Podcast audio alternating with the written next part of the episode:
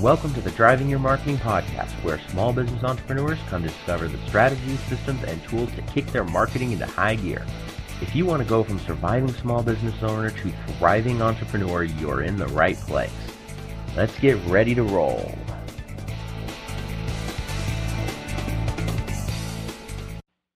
All right, welcome everybody. This is Eli Delaney, the creator of the Driving Your Marketing podcast, and we are here with another episode. The whole point of what we do here is to bring on cool people that I meet in the world to talk about marketing stuff because I'm a big fan of marketing. Everybody knows that I love marketing. The problem is that there's so many people out there that just don't love marketing, and it's because it can be scary, it can be complicated, it can be overwhelming sometimes. And the whole point of this show is to bring in cool people that are doing awesome things to show you that it doesn't have to be scary, complicated, or overwhelming. It's the stuff that you can get out there and do on your own. And today I've got Deborah Polakis. Um, sorry. That's okay. And today I've got Deborah Pokalis. Pokalis. Yes. Today I've, let's do it one more time. Okay. I'm having one of those days too. And today I've got Deborah Pokalis. She's the CEO of Showroom International and the Bell Esprit Showroom. Works with emerging and independent designers around the world to promote, market, and sell their collections. And here's the thing with this is that I really had a great conversation with Deborah not too long ago, and she is in the fashion industry. And I'll tell you what, fashion industry is one of the most competitive industries out there. And what she's doing is she is teaching other designers how to think outside of the box and get more exposure for their collections, for the things that they're getting out there. And I'll tell you what, the same principles that she's using apply to every type of industry, every type of business that's out there. So, Deborah, thank you so much for joining us today. Great. Thanks for having me. So let's start off. You, where did you get into the world of, of fashion and industry and become a marketer in everything that you're doing now? Um, despair. we I, love those. I started out originally. I started out as a costume designer for off Broadway productions, and then I sort of fell into. I found some great fabric for one of the productions, and I thought, oh, this could make a neat collection, and I started making a collection. And um, it, uh, just as you said, the fashion industry is so unbelievably competitive. I made great collections. I went to trade shows. I sat there for three days. Everybody came by, saw the collection, thought, oh my goodness, this is wonderful. Nobody bought the collection. And so on one of my many frustrated trips, because, you know, trade shows are not cheap, I came home almost in tears on the train. I said, there's got to be a better way of doing things. And this is back in 2001 when the internet was really just starting to explode. And I actually took an idea from a showroom, a physical New York showroom I was in at the time, and she had talked about putting things online. And at that time in in 2000 and before 2000 you know you looked at somebody like they were crazy what you mean have a showroom online? But then after this episode i said you know what? That's not a bad idea. And she had already gone out of the business so i said i'm going to go with it. So i started it up and it took a long time to get people to understand the concept but the thing that I wanted to accomplish was an easier way for people to get their message out. It's particularly for small designers because in any business, you have that one meeting face to face with someone, you walk away from the meeting. If they don't immediately capture what it is that you're doing and want to buy from you, whether it's products or services, you are generally more, more than likely forgotten until you pick up the phone and make that contact again and particularly in the fashion industry, people are, you know, stores are just inundated with collections and lookbooks. And, you know, there's only so many ways you can make a t-shirt. So how do you stand out? And that's one of the things that I really worked on in this business is because even having a showroom online, I have to be able to present these collections in a different way that makes people pay attention. So the fashion industry really is a grindingly hard industry, but you learn so much on how to be different. And it's it's very helpful and I've actually reached out to other businesses and have been approached by other completely unrelated businesses on how how do I market myself. So it's been very helpful to everybody. Yeah, and that is so cool because, I mean, the story that you're telling right now, this is what really attracted me to, to your story and what, what you've got to share with our audience is the fact that, you know, I, it amazes me how many times I hear people say, well, my business is different. And right. guess what? All of our businesses are the same in the fact that we have a product or a service that we're providing to offer a solution for somebody else and we run into the same problems no matter what the industry is. And you're i mean the fashion industry i know is insanely competitive. It's not any less competitive than any other business that's out there. And what you did was you turned around and figured out a way to think outside the box and actually go okay here's a better way that we can do this it's more efficiently working mm-hmm. for us. Exactly.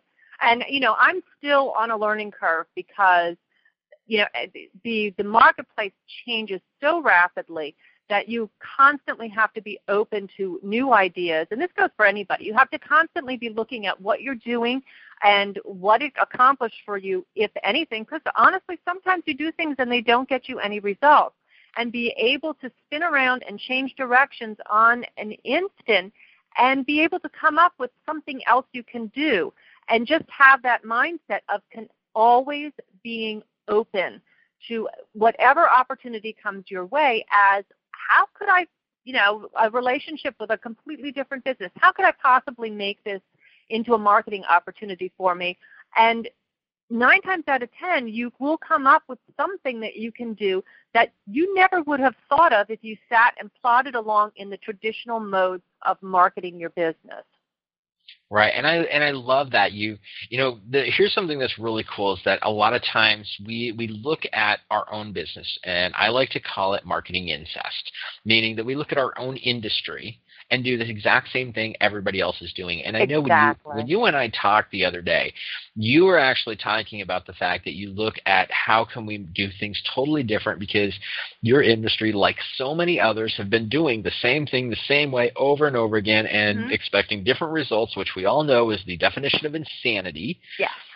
and so you started changing the way you were looking at marketing from from a designer standpoint? And right. what were some of the things that you actually started doing differently? I know you started with the website and actually did an online showroom. Right.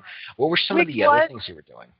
That that was one of the things that was unique and that uniqueness wore off very quickly because all of a sudden there were 20 other you know companies starting up to do this.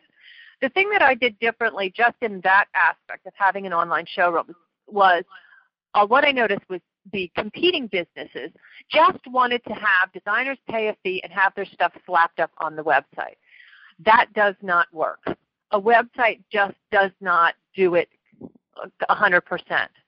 What I had to do was figure out how I can have the website be almost, even though that was the crux of my business, almost be secondary in my business. Because the, the thing that the thing about fashion and the thing about lifestyle products particularly is that you are not selling necessarily a product that's revolutionary. You are selling a product that offers somebody a different lifestyle, a different look, a different way of, of presenting themselves to the world. You know, there are, and you have to recognize the fact that there are so many other products out there like that.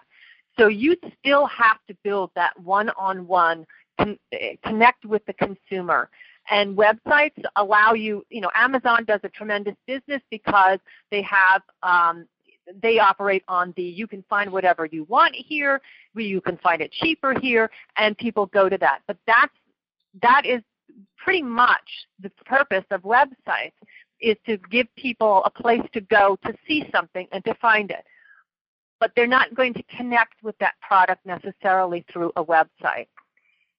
So what I've done that was different from any other of the online, you know, promote your collection services is I paired, partnered with live events and have continuously come up with different ways of doing live events so that the designers actually get their collections in front of human people.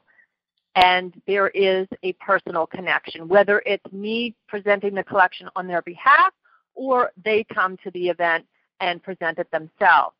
And that is where that where it made the hugest difference is the fact that when you have a relationship with your customer, however you can create that relationship, you will connect and you will be able to sell your product better, and particularly if you are in a crowded industry. Right, and that is so awesome because I mean it is relationship marketing, and it, mm-hmm. you know the internet. I'm a I'm an internet guy. I mean my previous company was web and graphic design company. I started that over 18 years ago, and that's I, I'm a web guy, but right. I do know that that people don't just buy stuff because they see it on a website. They buy it because they have a relationship. They like the product. It solves a, a problem that they have and more so, and this happens whether it's online or offline, it's because they have a, a connection with the owner or whoever the the avatar for the company is. I mean, most, right. even even even the you know Geico, people buy Geico insurance not because they they love the people or the company, it's because they like the little gecko guy. Yeah, you know exactly, exactly, or they like Flo whoever right. Yeah exactly. And and that is that is what happens. It's a relationship and that you mm-hmm. said something really really critical i think so many people need to go back to remembering is the fact that businesses are you know people buy from people not businesses not right. companies and that is the key and so many people are looking at the internet as i can just put up a website and put a buy button at the bottom of the page and people are going to come flocking to me and it just exactly. doesn't work that way. And, and you got a great way of making that combination of using the website as a tool. And it's, you know, I like to use your website as a hub, but you still have to have the other connections. I mean, I, I meet somebody face to face, have a great conversation with them, and give them my card so they can go check out the website. Exactly. Now, and I don't diminish the value of a website. Every single person who is in business should have some kind of a web presence and have a place where people can go to find information. First of all, because then people can do that. When people feel like they can do it on their own time and they're not being forced to listen to your sales pitch, that makes them more comfortable with being able to um, con- connect with you um, because people are just inundated with with information now, and to be able to have the the um, the, the freedom to search on their own time. One of the, the things that I tell buyers is, you know what, with our website and our showroom, you can pour yourself a martini and sit in your bathtub if you want to take a chance and go online and and look at designers. You can do that anytime you want. You do not have to run around like a like a deer with headlights and and run into booths at a, a 3,000 plus exhibitor trade show. So that's one of the selling points for the website. Um, as far as the designers themselves, I have to make a connection to these people. And when I, I deal mostly with startup businesses and emerging designers who really don't understand the business side of fashion. They understand how to make clothes and they make fabulous clothes, but when it comes to the business side, they're kind of lost. So it really I mean, one of the most critical things for any business is to make sure that you that you understand your message, your basic message. For whatever business is out there, there's a reason why you decided you were going to start your own business as opposed to going and getting a job with somebody else who does exactly the same thing. Either you like your designs better or you know a way you've, you've worked in that industry and you know how to do it that much better that your customers will be that much more happy whatever the reason is why you decided to go out on your own that's your story and that is that is a, a very important component of your marketing plan because a lot of people just forget about that you know even if you're just disgusted with the way corporate the corporate world works and you want to do your own business because you want to be different, well, that's a selling point. That's a marketing point for your business, and you should never underestimate that. And from there, you build the message about your company, what your product is, and why you're different because you don't do things in the traditional way. You really listen to your customers because you were frustrated that other people don't. And then from there, you the website, the business cards, all of the stuff that you send out has that consistent uh, branding and not just the logo, but the way that you present yourself conveys that message across. And when you have those basic materials in place, it makes it much easier for somebody like me to come along and say, okay, I get what you're doing. Let me figure out how to get this message out into the marketplace. All right, and I love that. And one of the things that you just said that I think is so, so critical for people to understand is that your branding is not just a logo. It's not just a color. You know, I, I have my definition of branding is pick a font, pick a color, and stick with it. Right. Your branding is above and beyond that. It's everything else you do. It's the image. It's how you dress. It's how you show up, how you smile, everything that is involved with that. And I think in your industry and, and for most of our industries out there, that is so, so critical because it doesn't matter how great of a logo you have or great, how pretty of a website you have. If you're inconsistent with the rest of your brand, it, there ends up being a disconnect there. And I think so many entrepreneurs uh, miss that, especially people that are just starting out. They, they think that they can do it all themselves. And there's a lot you can do on your own, but they end up becoming a very kind of a mishmash of right. messages. And the, and the, the beauty of marketing and branding is the simpler you keep it, the more streamlined you are, the more effective it is.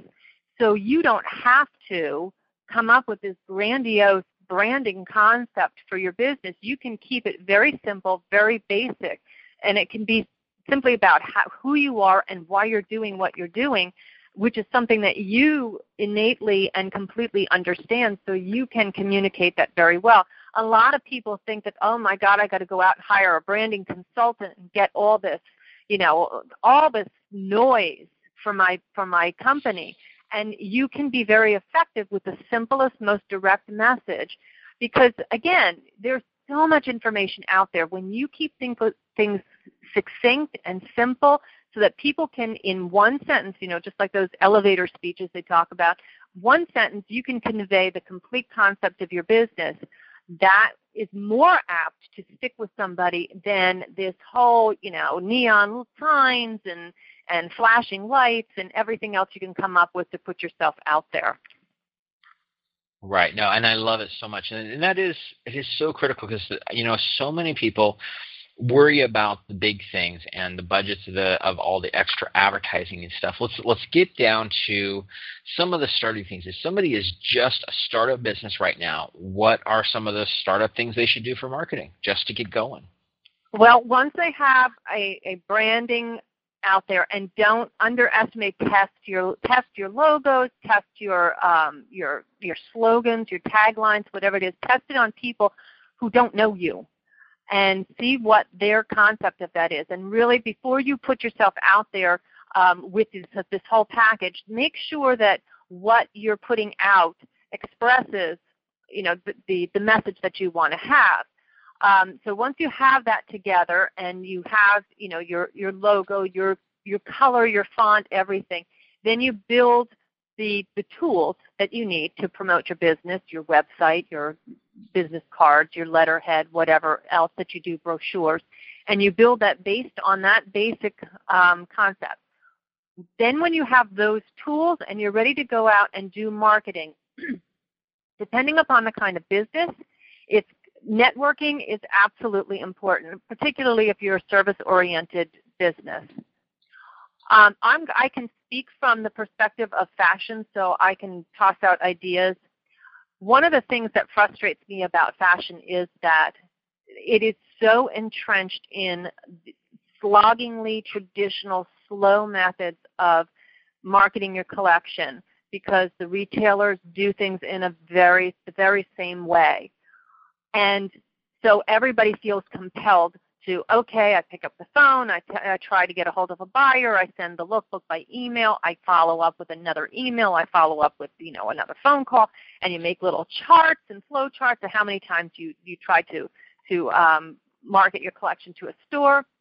Um, and, and eventually maybe you get the right store.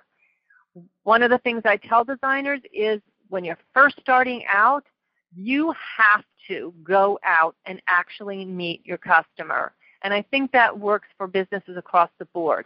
Don't just say, oh, I know who my customer is. It's 25 to 45, whatever.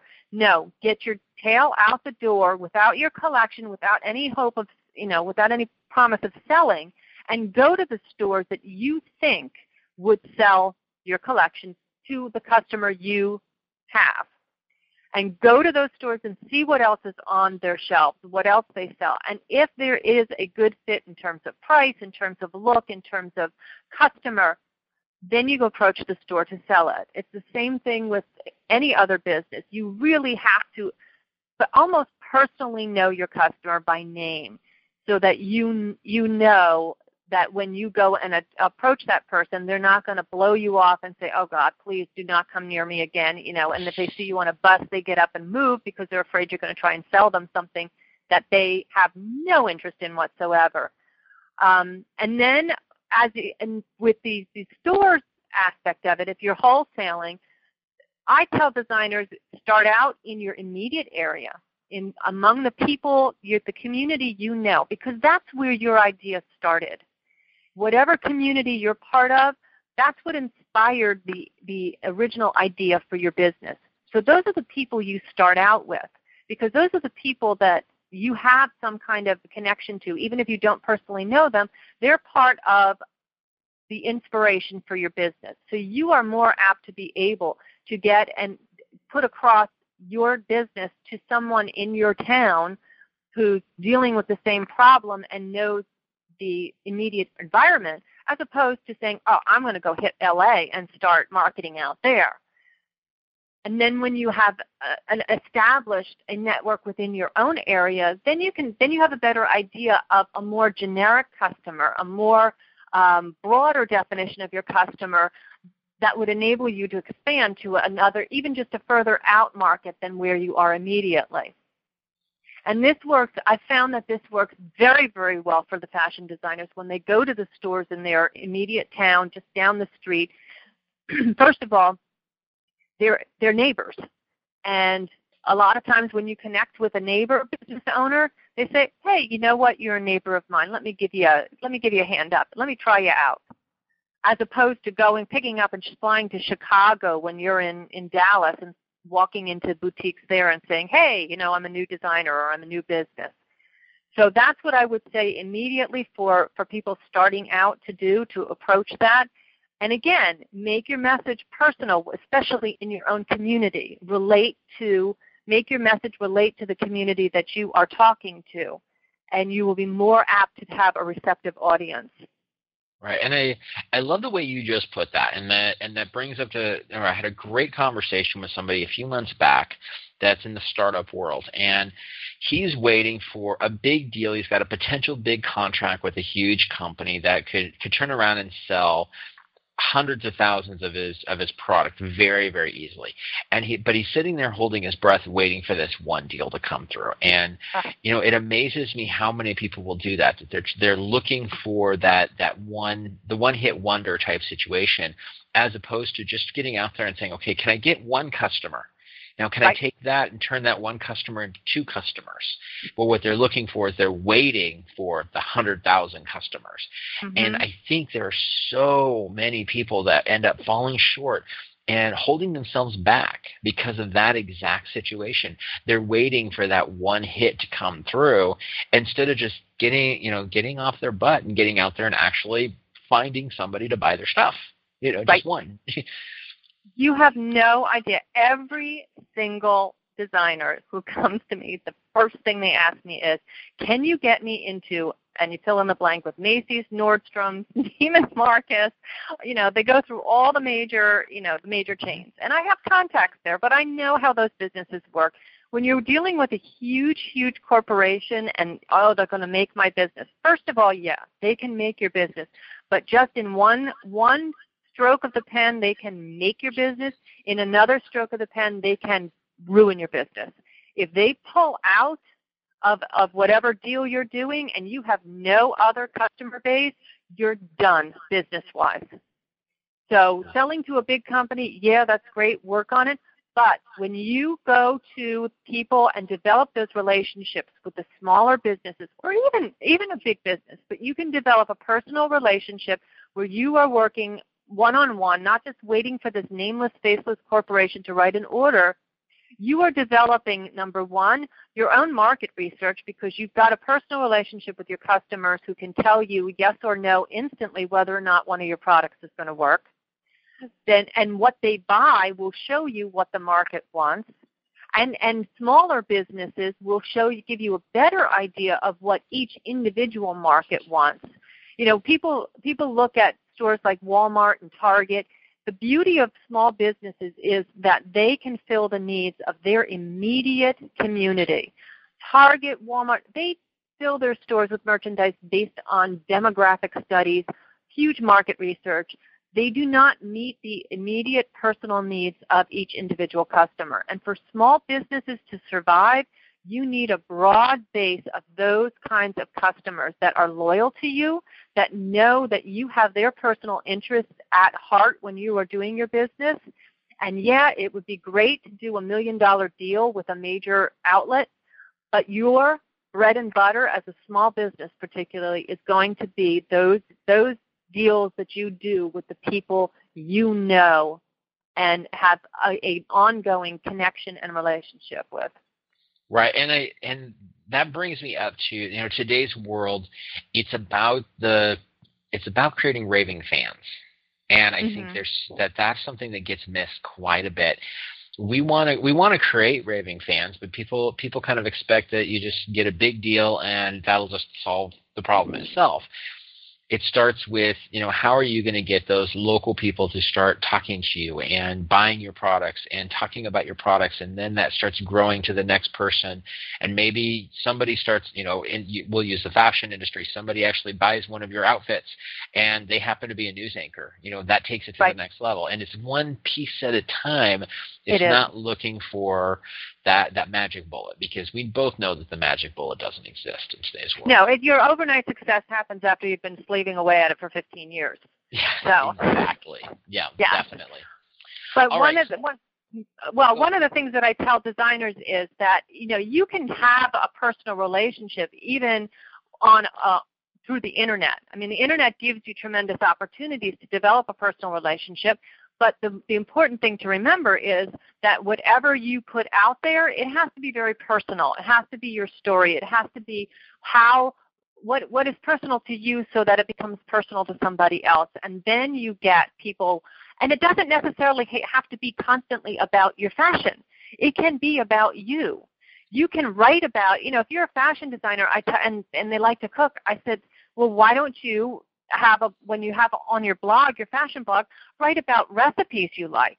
You're going to create an, an audience that comes to you for your recipes or how to make whatever it is that you cook, but then they're going to be hooked. Uh, they can also become hooked on your fashion. So it's a, looking at a lot of different avenues, a lot of different interests, um, and and looking at the interests of the people who like your clothes and getting connected to those networks that have to do with something that's not even related to fashion, but draws the people that you know like your clothes and, and really take an interest in what interests them. Right. And I love that because it's that is such a great way to put it you know you can get you can build an audience of raving fans and create your tribe as as seth godin put it without it actually having to be about your product necessarily. But it's going to turn around and result in more sales of your product. I've got you know one share one story that i love to share is i know this guy that he's an insurance guy. And his whole thing i mean he wrote he works for he's an independent for one of the regular insurance guys that you or insurance companies you know out there. But he is actually known as the movie guy he's actually he puts together these you know when cool. people go and basically rent out an entire theater as a group for an opening opening of a movie. And that's mm-hmm. he he puts these things on and he promotes them out there and gets movie lovers all together. And of course he's the guy that that put it all together and people love him for that. And and then the question comes up oh by the way what do you do? Well this is what i do. I sell insurance. And he goes into his basic you know basic spiel and he gets a ton of business because of it and sure. It had nothing to do with the business. He got all those people together and he built that fan base based mm-hmm. around something else that he loved that was part of his story, what he shared out, and then it seeped over into his business, which made him very successful because of it. Absolutely. And I know designers you know, a lot of designers uh, hook themselves up with charitable causes because they think that because they think it will help them do business. But when you, for businesses, it's a good way to go, but you have to be really invested in what it is that you're doing. You don't just look at, okay, what can I get interested in so that I can turn that around and sell my collection? It should be something that you really want to be involved in, uh, whether it's an organization or a cause or something that you're supporting, because avenues will open up. Um, you know, there are uh, women business owners and women fashion designers who just get involved in women business organizations because they really want to help promote women's own businesses. And because of that, because of their involvement and their passion for helping other women start their own businesses, not only do they get those women as customers for their collection, but those women have also kind of given the fashion designer the ideas for a collection to be able to design clothes that these women who don't have time to shop, don't have time to to really, you know, spend the celebrity hours on getting made up, and to be able to t- to create a collection that works for them. So it's you know you can, it's not only a matter of you finding your customer, but it's also helping you refine your product so that it it um, meets the needs of the customers who come to you. So that it's kind of a, a, a a symbiotic relationship when you when you do things like that. Mm-hmm. Well, and you said something really important is that, that a lot of people are getting into um, charities and causes because they look at it as a, a way to sell their stuff, and and definitely there there's nothing wrong with being part of something and knowing that you will get that result. But you said something really important is the fact that you've got to be part of a cause that you actually care about. Right. And that is something I think actually dry it's a personal pet peeve of mine actually because i know a lot of people that that's what they do is say hey this is a great cause and we're going to get all this exposure behind it. Well okay is it because you want to be part of the cause or is it because you're just thinking that you can get more eyeballs on your product? Right. That and yeah if you do that it's for the wrong reasons and it's it's always going to backfire on you and what it comes down to the basic fundamental concept behind that is you need to build trust in your business. No matter what it is that you do you need to your customers need to know that they can trust that number one you're not just trying to sell them something because then they don't have trust in the product. If all you're trying to do is is sell them your product people start to think oh well you know there must be something with this that's not quite right because all they're trying to do is push it on me. So you want to be able to um, have a personal investment in what you do as a business, but also in how you want to present it to the customers. And it's not necessarily just coming out and speaking about the wonderful features of your product. It's about really um, putting your product in situations that you believe in. And the on the flip side of that too, one of the cautions that I have is, you know, a lot of people, uh, particularly designers, everybody and their and their sister wants to have a fashion show for a benefit. And at some point, you have to step back and be a, not necessarily cynical, but look at um, yes, you want to help out a cause, and yes, you believe in this this um, you know uh, charity. But at the same time, you can't have it take away from the business message you're putting out there. So when you do go, if you're, for example, if you're approached by a charity to do a fashion show, um, and you want to do that, think about too how you are presenting your company and make sure that even when you're doing something out of the goodness of your heart, you are not diluting your message or presenting a message that is not consistent with what you want your brand to be about. And when I've done things like that for the designers, I've been, you know, it's, it's, it's hard because everybody comes to you and they want you to work with them to, because they really need the help. But at the same time, I have to say to some people, look, you know, um, I, I would love to help you, and perhaps we can come up with some other way to do it, but I can't really put the designers in a fashion show for your particular uh, market, the people that you are marketing your charity to, because it doesn't fit with their their branding and their image. However, we can possibly do such and such, something else. Maybe have them donate a product for a silent auction or something. So that's something else that you have to keep in mind when you're marketing. Everybody comes to you and says, "Oh, hey, why don't you partner with me for an event?" Or but you have to look at the opportunities from the perspective of, okay, how can I make this work? Not necessarily in a cynical sense, but in a very realistic sense. How do I make this work to present my company the way I want it presented? Just getting your name out there and and all over the place is not necessarily a good thing. Right. Well, and I've and I've been in that situation before too, where I've seen people that have come to me and, and even to some of my clients have been saying, "Hey, we've got this great charity. We'd love it if you would help, you know, sponsor it or volunteer, and you know, all the different options that are out there to be part of of that particular thing."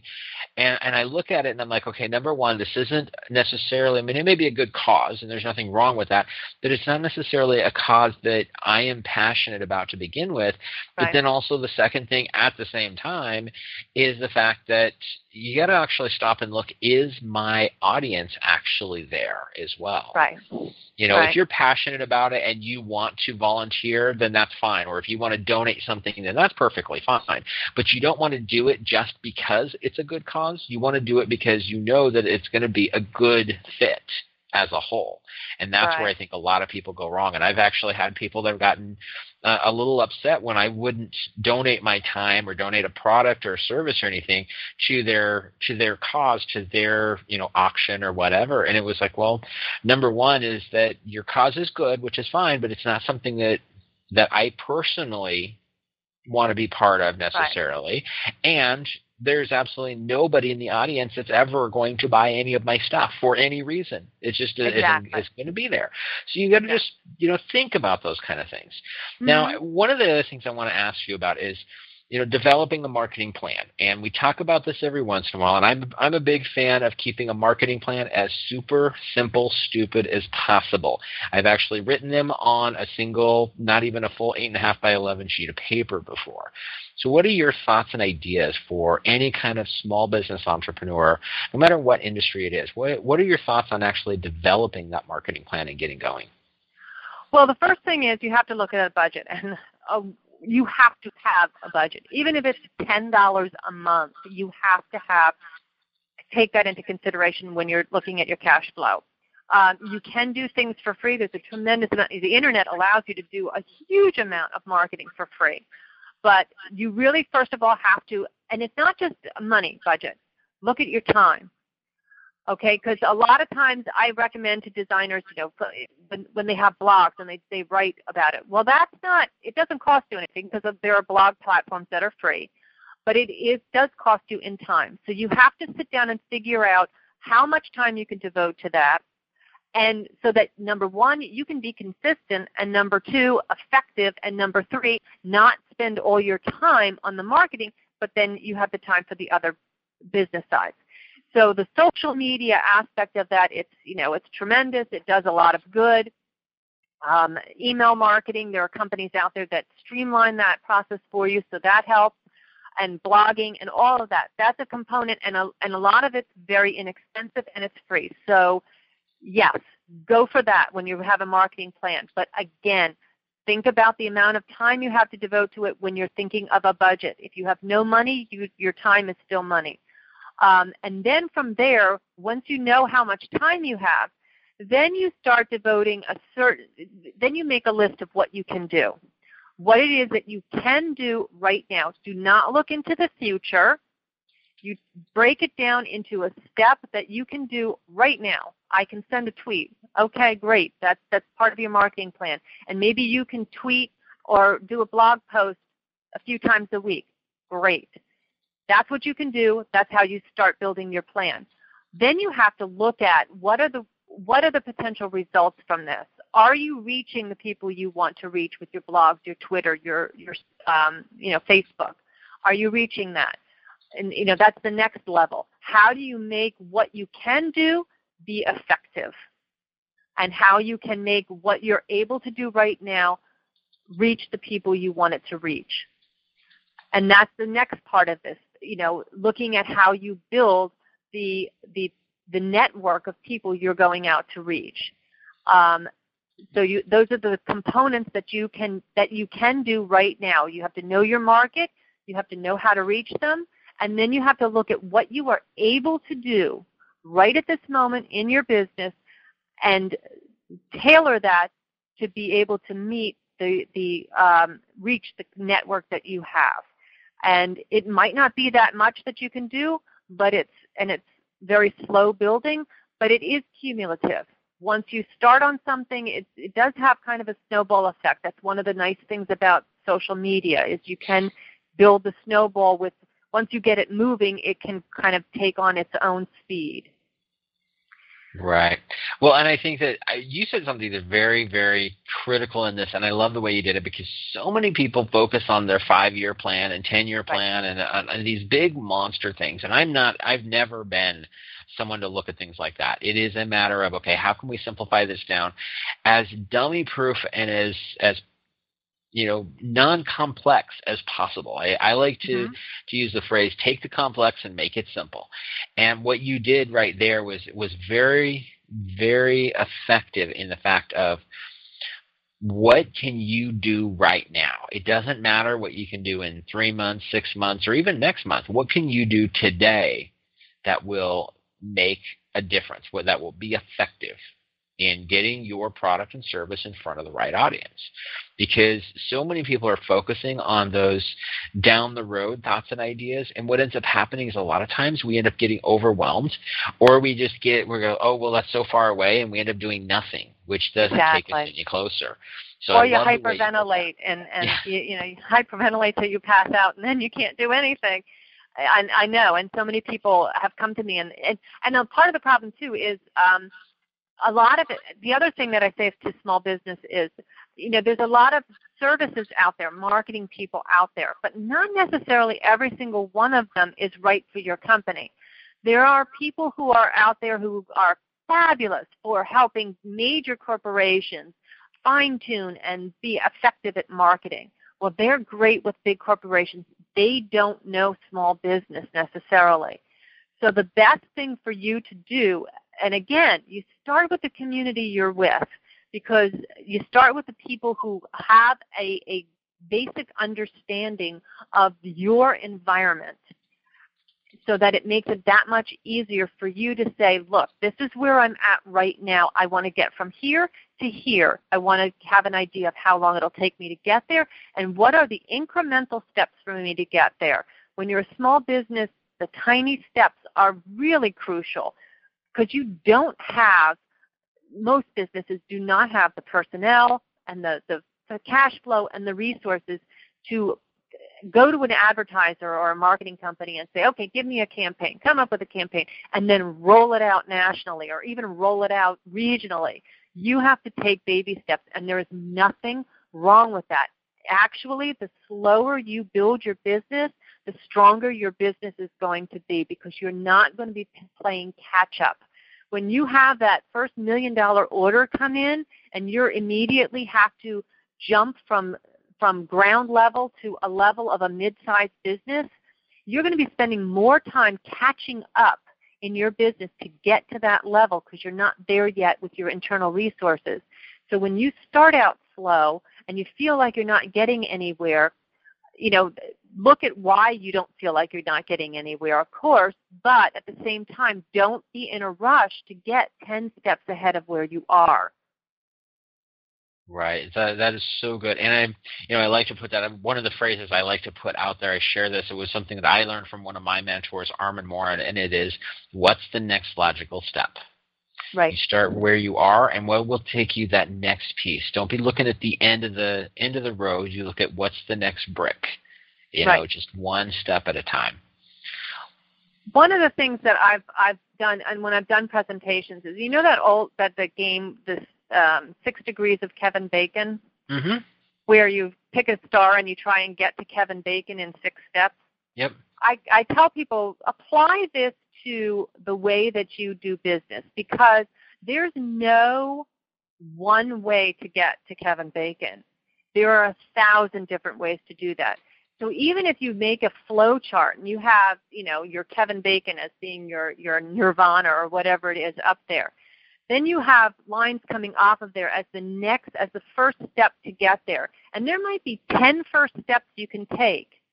And then you go and you break that step down, each of those steps down into what you can do. You might have 20 things that you could do right now that could, in some way, one of them could work out to get to your Kevin Bacon.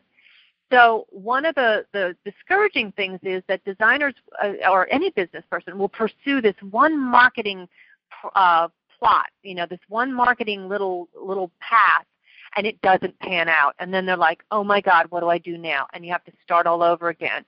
And so if you work out in kind of a, a, a more horizontal marketing plan as well, but again, keeping in mind what you can manage at any given moment, but you have five or six things kind of percolating that you can pick up one this week and work on it a little bit and maybe it'll get you a little further or maybe it'll stall. So but then you have like two or three other projects that you can potentially work on and put a little bit of time into. And one of them may pan out and become all of a sudden explode. And then the other ones may may not go anywhere. And if it's too much for you to handle, then take it a step further and break it down into another few steps that you can do.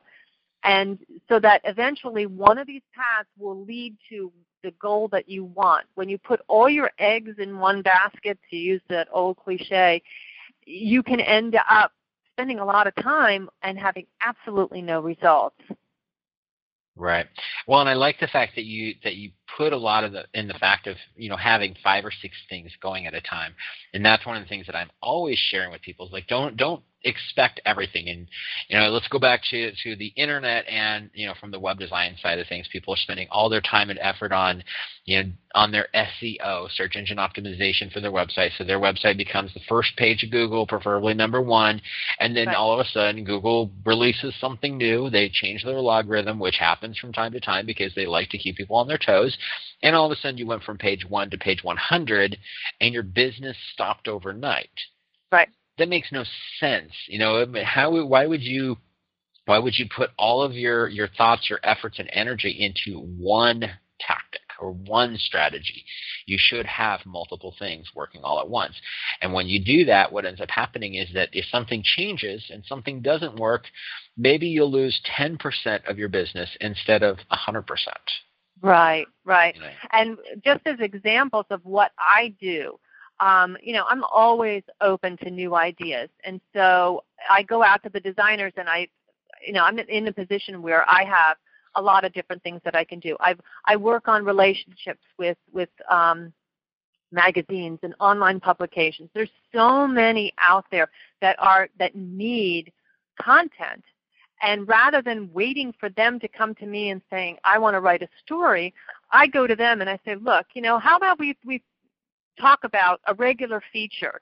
And one of the things that I did for um, one magazine is I contacted a couple of stylists and I said, look, would you guys be willing to do do a review and make your picks of a collection? I pitched it to the magazine. They loved it. Every single month, one of my designers is profiled in the magazine. I got a, desi- a stylist who works with celebrities and a stylist who works in, you know, in the retail environment. They both weigh in on the collections. They give their opinions. They make their picks and it's a lovely segment. And you know that that's media for the designers. I've, I'm working on different relationships like that. So that's something that a small business can do is find an find a hook, find a blogger, find a, a uh, an outlet that needs content, and say, look, you know, I'll write about such and such. Get your name out there. Your your little bio is on is on their byline page you're out there and you're writing, even if it's not about specifically what you do. So I work on that. That's one of the things I do. I, I investigate and research fashion events around, literally around the world, and I look for ways to work with them, if not to help them promote their designers for their uh, twice a year events, or I say, you know what, let's work on an event where I can come there and, and put on another event that adds value to your whole fashion event, things like that. Um, I also um, just started working on putting together events that bring art, you know, fine art, Uh, uh, furniture design and design elements, and plus fashion to do exhibits. Not a sales pitch. It's not a trade show. It's just an exhibit that I'll, I'll start doing around. And what it does is it brings consumers, that it can bring buyers, low pressure. It's just something fun for them to see, but they get to know the designers' names. And that's something else that businesses can do. Do come up with something that will just that doesn't require anybody to necessarily do anything except come and see it and enjoy it. And get yourself hooked up with things like that. Things that are not specifically driving we want to sell to you. When you get involved in in activities that are um, you know that aren't related one of my designers, this was one of the designers that I've known for a very long time, years and years ago, when the Rocky Horror Picture Show came out, and after a few years where it was really huge to have midnight showings, she started up just because it was fun making the costumes for the people who did the live sing-alongs. Mm-hmm. And so she just kept doing it because it was fun. And well, all of a sudden, people are like, you know, wow, she's really quirky. She's really good. They started paying attention to her collection. So, you know, things like that that are off the beaten track, that's what I tell people to think about to get because that's what gets attention. When you do things the same old, same old way, you send a lookbook in an email to a buyer, they go, oh, another lookbook, oh my God. And nine times out of ten, it goes into their trash or they forget about it. But when you do something where they don't have to, they're not forced to pay attention to you, they just do because it's cool what you're doing, then you get noticed. And then they start to ask for information about your business. Right, and that and that's such a great way to look at it. It's about education, and I like to call that education marketing. Even if it's not necessarily education, it's just a, you're getting out there, you're building a a following of people who know, like, and trust you. And the the goal behind it is to make it so when somebody is ready to make a decision, they will come to you, as opposed right. to come buy my stuff. Because when you've got that attitude behind it of the come buy my stuff, people people will resist it plain and simple they don't want to be part of it they, it can it frustrates them it mm-hmm. makes them feel like you're you're being pushy and right. if you just come with the fact of, hey, we're doing this fun thing, or here's some extra, you know, content. I'm very big into content marketing. And mm-hmm. even for myself, I have free reports, free video series. I do a video update every single week.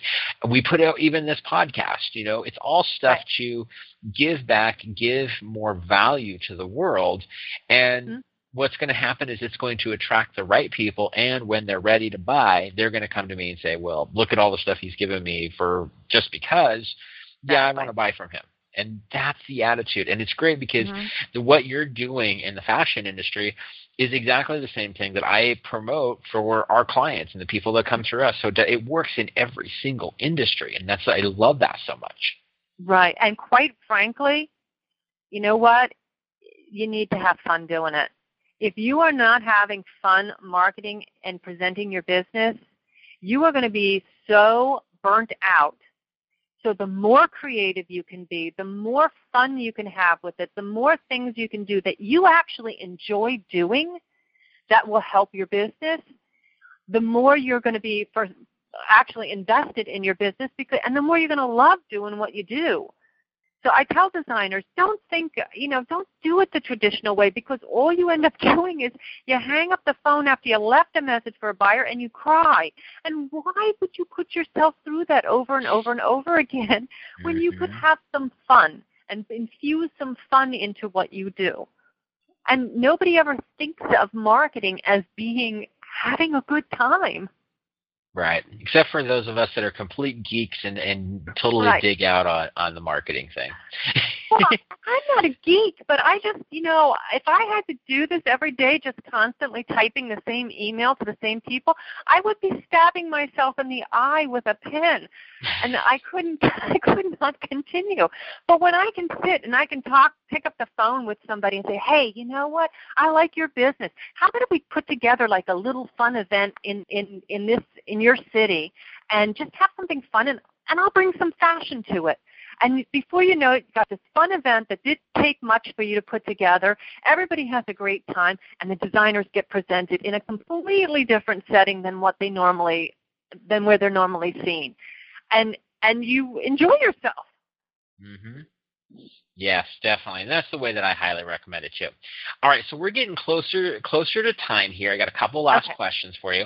Uh, one of them, what are what do you think are the most important components of marketing and promotion? And we probably you probably touched on it a little bit, but I just kind of want to be a little bit more more specific here. I think the most important thing, and I know this seems like something that everybody thinks is a given, but you would be surprised how much people do not know their own business and their own message and what it is that, that they're doing. They don't, they, they know, oh, I've got this great product that um, I think is better than the next one. Well, first and foremost, you have to understand why what you do is better, different, stronger, faster, you know, can lift tall buildings or whatever. You have to understand that because without that, you will never, ever, ever be able to convey that to somebody else. So first and foremost, before you even start on a marketing plan, make sure you you know your own story and what it is that's important to you as to what, because quite frankly, if you're if you what is important to you um, is not part of your business, then your business really isn't that important to you, and then you can't represent personally represent that or have employees representing that if you don't really believe in in your own story and your own background. And then the second component of that is consistency. When you have your message, when you have you understand your brand, you be consistent with it. Don't put your brand out there in the in the open air in places where it's not going to put the message you want, whether it's the wrong um, you know the wrong type of, of of of marketplace. But whatever you do, even if you were to to um, go to a NASCAR event and and with fine jewelry, if you're going to do something like that, make sure that you, when you do an event like that, that's completely the opposite of what it is that you're putting out there, that you still have a way to get your specific message across to people. So awesome. consistency is really important.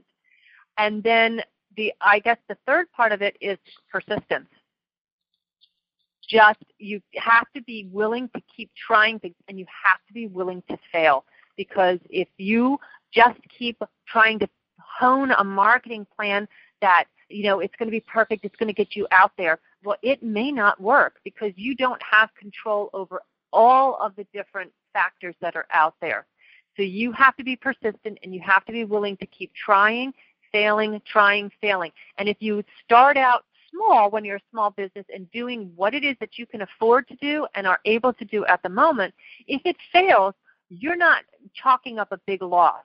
If you put all your money and you save your pennies and you go and put together a marketing plan that, that requires a huge monetary investment and it flops, you are that much further behind. Right. I love it. All right. So I got one last question to you because it's a question I ask everybody as we wrap up our calls. If there is one piece of action that you would recommend for everybody listening to this, what would that be? I think from my perspective, having been doing this that long, is um, to give yourself a breath of fresh air, come up with the wildest, craziest ideas you can possibly think of, and just write them all down. And and because like I said, if it's not going to be fun for you, if it's not going to be something that you can that you can put your message out there, that's not going to be um, a huge investment of your soul, you're more apt to stick with it. You're more apt to um, come up with something else. Creativity builds creativity. One of the blessings I have with this business is I constantly have to be creative. And the more you exercise that muscle, the more you're going to be able to do that.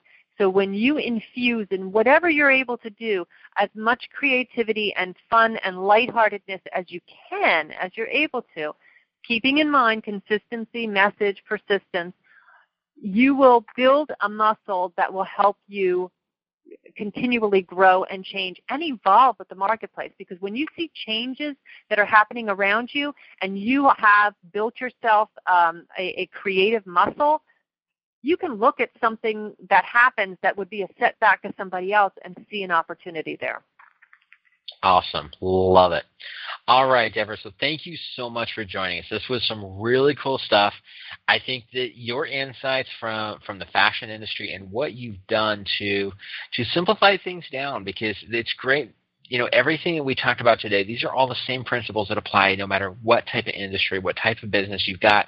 And so many people, we started this out with people say, well, my business is different. Well, it doesn't get much different in the fashion industry. It's your no. product and service is very different than anything else that's out there but it's super, super competitive, and you found things that work. And those principles still apply no matter what type of industry you've got. Even insurance. Even as even, boring, even, boring as something like that. Exactly. So thank you so much for joining us. Now, where can people get a hold of you when they want to reach out to you? Well, they can they can email us at showroominternational at gmail.com. Um, they can go to our website, stellaspree.net or showroominternational.com. There's contact forms on there. I'll be happy, you know, even if it's not related to fashion, if somebody's listening to this podcast and wants to ask me about something that I've, I've mentioned here, I'm happy to respond to that. So they can go to the contact forms or showroominternational at gmail.com is a simple, easy email address to remember. Awesome. All right. Thank you so much. We really appreciate it. Thank and you of course, for for me to you, if there's anything that I can do to help you, reach out, let me know. I'm always here to support you. Oh, great. Thanks so much. All right, and everybody get out there. Have an amazing rock star week. As always, this is Eli Delaney, and we will see you on the next episode. Take care. Bye. Hey there, this is Eli again, and I got a question for you. Do you have a roadmap for marketing your business? If you're consistently looking for new marketing ideas just to keep your business going, then you need to check out smallbusinessmarketingroadmap.com and download the free special report that I created to help you create a marketing plan that will thrive in any economy. Again, that's smallbusinessmarketingroadmap.com. Go get it, read it, and start the road trip of your lifetime. See you on the other side.